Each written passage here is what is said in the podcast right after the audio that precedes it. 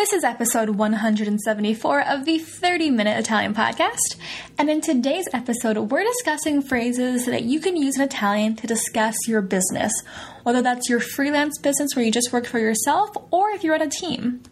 You can find all of the notes at icebergproject.co forward slash Italian forward slash 174.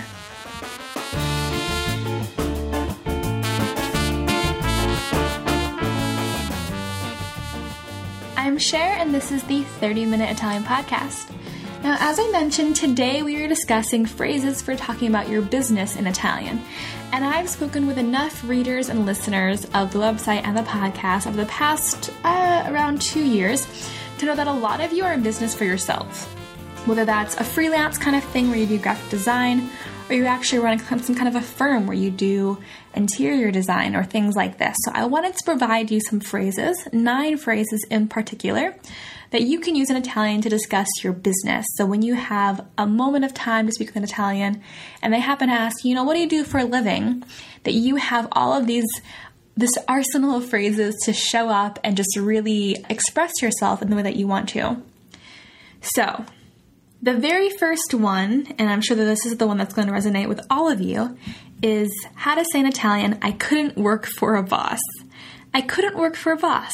And that's non potevo lavorare per un capo. Non potevo lavorare per un capo. I couldn't work for a boss. Here we use the verb potere. Non potevo lavorare per un capo. I couldn't work for a boss. I wanted to work for myself instead. And then someone might ask you, well, you know, why did you start your business? What's another reason? And you can say, I launched my business. I began my business because I wanted more freedom, right? And in Italian, that would be Ho avviato la mia ditta perché volevo più libertà. Ho avviato la mia ditta perché volevo più libertà. I launched my business because I wanted more freedom. And then maybe you can explain a little a little more. You can say, I was this many years old when I started my business. Avevo blank anni quando ho avviato la mia ditta. Avevo 21 anni quando ho avviato la mia ditta. I was 21 years old when I started my business. And then you can say specifically what field you work in. So I work in foreign languages, like me. Lavoro con le lingue straniere. Lavoro con le lingue straniere. Or graphic design. Lavoro nel disegno grafico. Lavoro nel disegno grafico. I work in graphic design. Or interior design.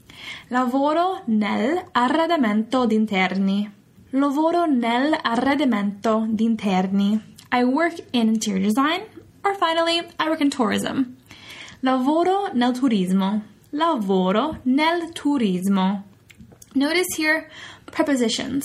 So when it comes to a certain sector, like graphic design or interior design or in tourism, they tend to use the preposition in, and that becomes nel. Lavoro nel disegno grafico, lavoro nel turismo. But when the first one comes, it's changed slightly because it's with foreign languages. This isn't a sector. It isn't seen as a sector in Italian, so you use con. Lavoro con le lingue straniere. Another one that you might find useful is I'm a freelancer, and this one's super easy. You just say sono un freelance. Sono un freelance. It's a, a word stolen from English and put into an Italian accent. Now, if you're getting specific with people and they want to know more about like who you serve, who your audience is, you can say, My audience consists of people between this many and this many years old. So, for example, Il mio pubblico consiste in persone fra i 40 e i 65 anni. Il mio pubblico, and my audience, consiste in persone fra i 40, 40 anni e i 65 anni. Now, I think the fun part of these conversations is going to be in the next three phrases. And that the first one is the best part of having my own business or having a business is whatever. So you could, you could say, La parte migliore di avere un business è taking afternoon walks. Poter passeggiare durante il pomeriggio. Poter passeggiare durante il pomeriggio. The best part of having a business is being able to take afternoon walks or being able to express my creativity. Riuscire ad esprimere la mia creatività. Riuscire ad esprimere la mia creatività. Finally, having the freedom to take a vacation whenever I want, even if you don't do that. And that would be avere la libertà di fare una vacanza in qualsiasi momento. Avere la libertà di fare una vacanza in qualsiasi momento. Now, there's the flip side, right? The worst part of having a business is la parte peggiore di avere un business è making difficult decisions. Prendere decisioni difficili. Prendere decisioni difficili. Notice here that they use the verb that means to take, as in to take difficult decisions instead of saying to make. Prendere decisioni difficili. The next one is feeling under pressure or feeling stressed out, and that would be sentirsi sotto pressione. And we've all felt this, right? Sentirsi sotto pressione, especially when we're the only people who are making the decisions. Prendere decisioni. Or the last one, of course, forgetting to take a vacation because there are so many things to do. Dimenticare di fare una vacanza perché ci sono tante cose da fare.